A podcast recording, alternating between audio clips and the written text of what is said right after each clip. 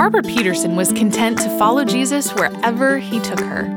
So when her friendship with Dennis Rainey progressed, she asked, What does God want me to do? God doesn't give you multiple choices. He has a will, He has a plan, He has something that He's trying to accomplish in your life. And after I got over the shock, it made sense. Yes, God has a plan, and either Dennis is what God has for me or he's not. We'll hear about their courtship and engagement today. Welcome to the Barbara Rainey podcast, dedicated to helping you be changed by Jesus, which will in turn transform your home.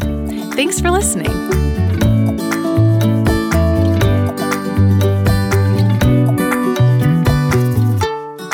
I don't know about you, but I always love hearing about how God brings couples together.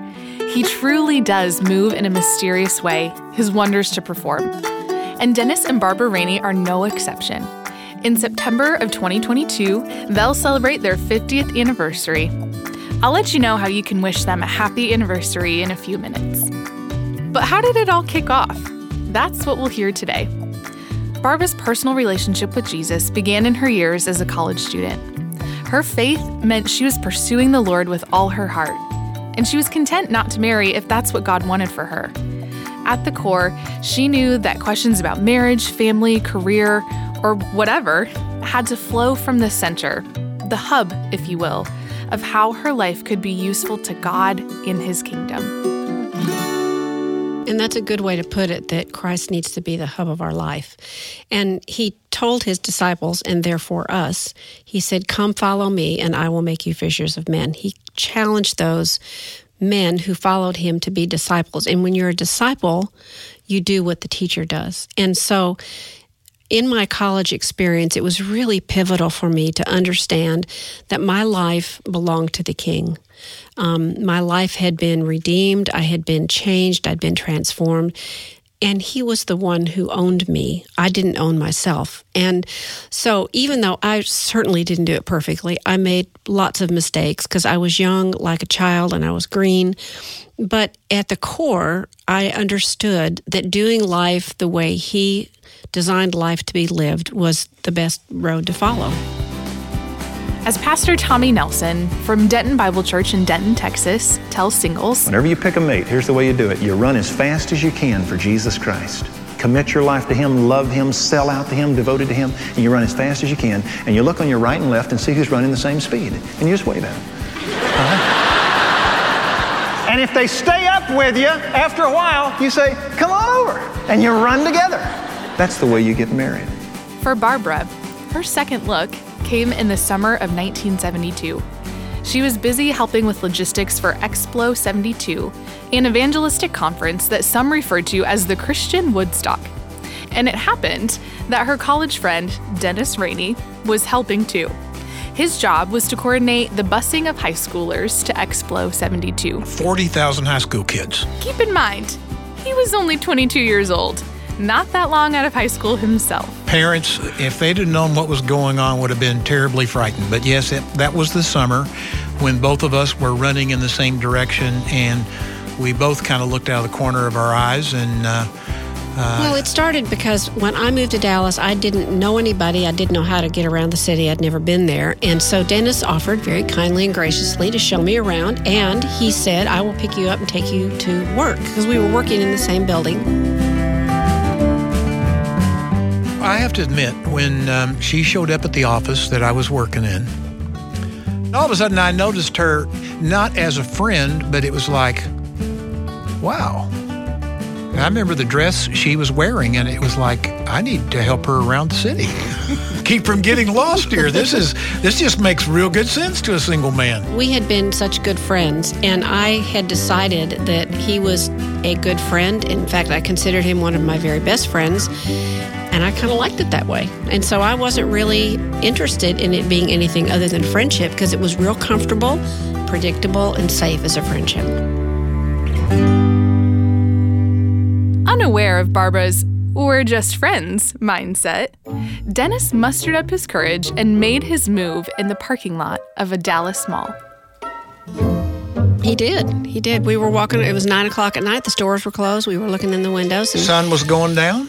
Little soft June breeze. yeah, it was June too. It was. And he reached over and he took my hand, and I thought, uh oh, this isn't a move friends make with friends. So, what am I going to do about this? And I thought about it for about 60 seconds, and I thought, I really like him as my friend, and I don't want to mess up this friendship. And I thought, if I tell him I don't like him holding my hand, he, he's going to think I'm crazy. And then I thought, if he thinks I'm crazy, I don't really care because I don't want to mess up the friendship, and it's not worth it if he doesn't respect what I think. Barbara's response to this bold and brash move on Dennis's part wasn't exactly a melting heart. I just said, Why did you do that? We're really good friends, and friends don't hold hands. So why did you hold my hand? And so, being the man of God that I was and ready for a DTR, for those of you who don't know what a DTR is, that's define the relationship. I was stunned. I did not know what to say.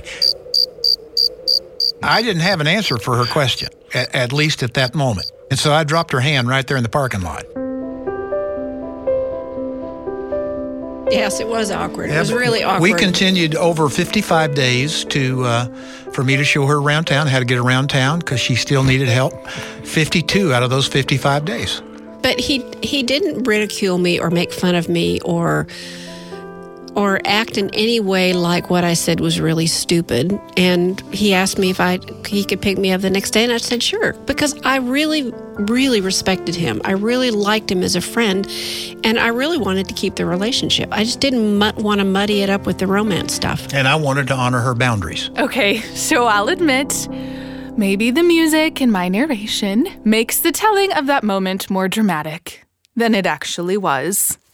Truthfully, we were just walking across the the parking lot. It was a nice romantic evening, and I just kind of reached over to hold her hand. And, you know, I wasn't trying to put a move on her or anything. It was just a gesture. So when she pushed back, it was like, I am going to honor her wishes. At which point, I didn't hold her hand until we were virtually engaged. We just continued to hang out, which is was just fine with me. And he seemed to be happy with it too, so we just did. We he continued to pick me up. We went to the office, we went through the conference, we spent a lot of time together. I mean, we ate all our meals together. He'd come over to the apartment where I was living in the evenings. We spent weekends together. We well, just well, we I'd were stay, together a I'd lot. stay at uh, her apartment. We'd sit out on the steps and talk at night until two. I mean, it was just one of those deals where we couldn't get enough of each other and getting to know each other and what was going on and talking about life together and about what we were learning uh, about Jesus Christ and the mission we were on. We were all about 100,000 high school students, college students, and laymen from all over the United States coming to the Cotton Bowl and then. Um, you know, close to a million hearing Johnny Cash and Billy Graham and in a major uh, kind of a festival. So we were we were into the moment and we were on a mission as a couple. Romantic feelings were still a long ways off for Barbara, but she says their relationship was developing in some healthy ways. I got to know him, he got to know me, and I my respect and admiration for him as a person and his values and his standards continued to grow. And I assume it was mutual with me because we got to know each other without all the baggage that comes with, with the physical involvement in a guy girl relationship.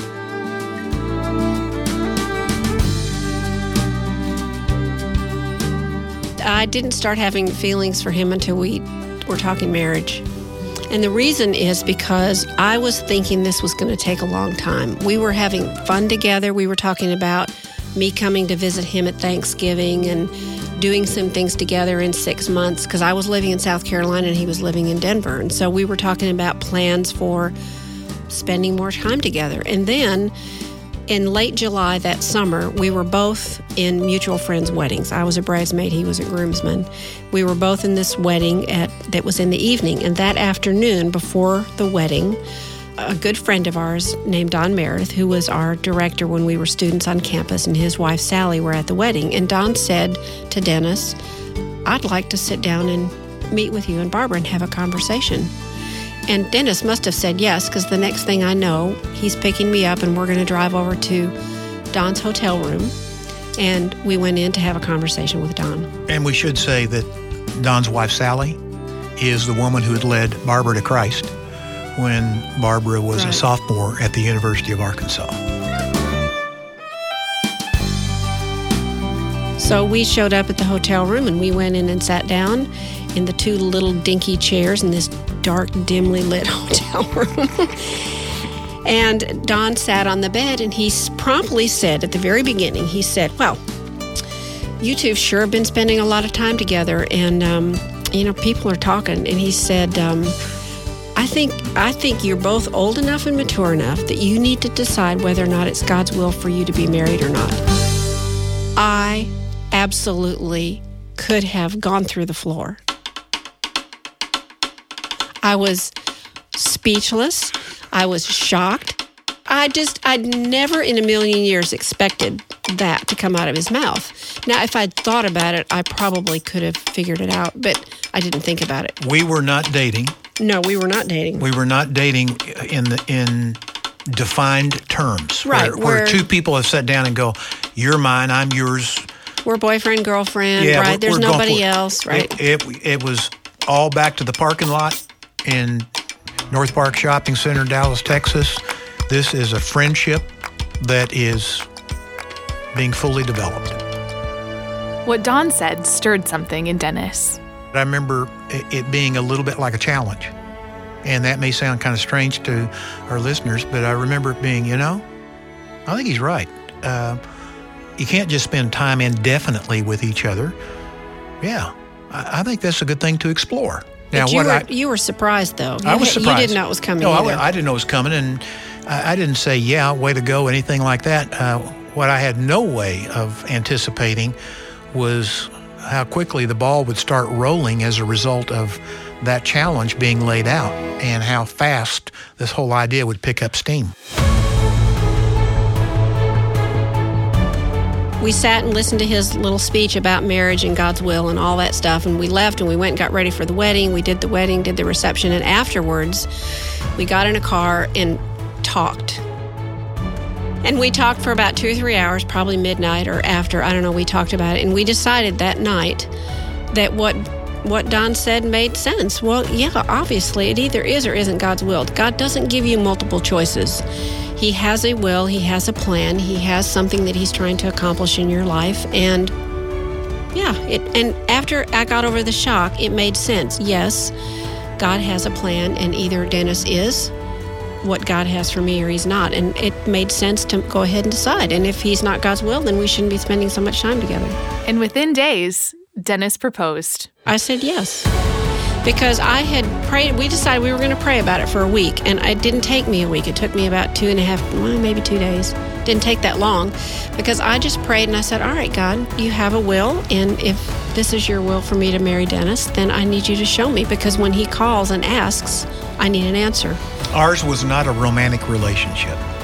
at the beginning. Yeah. you know, truthfully, feelings are are not a good foundation. Uh, they're the quicksand of a relationship because they come and go. And so, had we enjoyed each other as friends? Yes. Had we had a great time together? Absolutely. I mean, that's how we ended up where we were. And and yet, when it came time to look at marriage, it was not a decision based upon emotions. It was a decision based upon two individuals who, who were contemplating what does God want? What's He up to? Is He bringing us more together or moving us more apart? Are, are there any counselors in our lives who would advise us against this relationship? And there were none. So it was like, wow, yeah. And so I call her up at 2 a.m My time. her time in South Carolina. She says yes. I wire a dozen roses that arrive the next morning, make sure she wasn't asleep when she said yes. And uh, we were married six weeks later. Now, people look at us when we tell this story like we must be from another planet. But once the subject was broached, that night that Dennis and I stayed up and talked, I think we started having feelings for each other then. The next morning, we went to church, and before I flew out, he handed me this little note, folded up in the envelope, the little offering envelope, and he said, Don't open it until you're on the plane. And so I waited until I got up, you know, and I was looking out the window at the clouds and I opened the little envelope and it said, I love you. And it was like, oh, really? You know, so it was, so it does, it, even though it sounds very factual, and it was, and it was very faith based. Once we entertained the idea that this was of God, it, the, the feelings came. If you've got two people, uh, a man and a woman who are sold out to Jesus Christ. They have settled the issue of who the master is, who owns their lives. Secondly, they know where they're headed and are committed to Him in going there. And I'm not saying you have to be in the ministry to determine that. I, I think there's a lot of people God calls to be in business and to be in, in education and lots of vocations. I think if you've settled the issue of master and mission, then um, it goes a long ways to helping solidify the last M, which is your mate. And that's where the lessons from Dennis and Barbara's early years can find their application to the rest of us. Get those three M's in order. First, master and mission, then worry about mate. Now, it could be that you're already married and you're thinking, well, I sure messed that up. When we got together, we were trying to be our own masters, and our mission was pretty self centered. Is it too late for me? And the answer is, of course not. As long as you're still alive, it's not too late to turn away from self and to Jesus. Confess to Him the mess you've made of things, and ask Him to help you follow Him, obey Him, and live intentionally for Him. He will be faithful to enable you with the grace and strength that you need. I wanted to let you know about a special book where Dennis and Barbara go into more detail about their early years together. The title is Our Story, and it's something they wanted to bless their children and grandchildren with. And you. We'll mail you a copy of their book as long as supplies last for a donation of $50 or more. This book also has a list of 50 lessons they've learned after 50 years of marriage. To make your donation and request your book, just head to everthinehome.com slash our story. That's everthinehome.com slash our story. All the details are there. Also, their 50th anniversary is next week. So if you'd like to wish Dennis and Barbara a happy anniversary, you can do that at this special page. It's everthinehome.com slash 50 feedback. That's 50 feedback why don't you leave a note of congratulations or well wishes? Better yet, if there's something specific that you remember Dennis or Barbara saying that encouraged or helped you in your marriage or your walk with God, would you let them know? Again, you can head over to everthinehome.com slash 50 feedback and leave a note of appreciation or congratulations. That's all for today. I'm Samantha Laux, thanking you for listening today and inviting you back for the Barbara Rainey podcast from Ever Thine Home.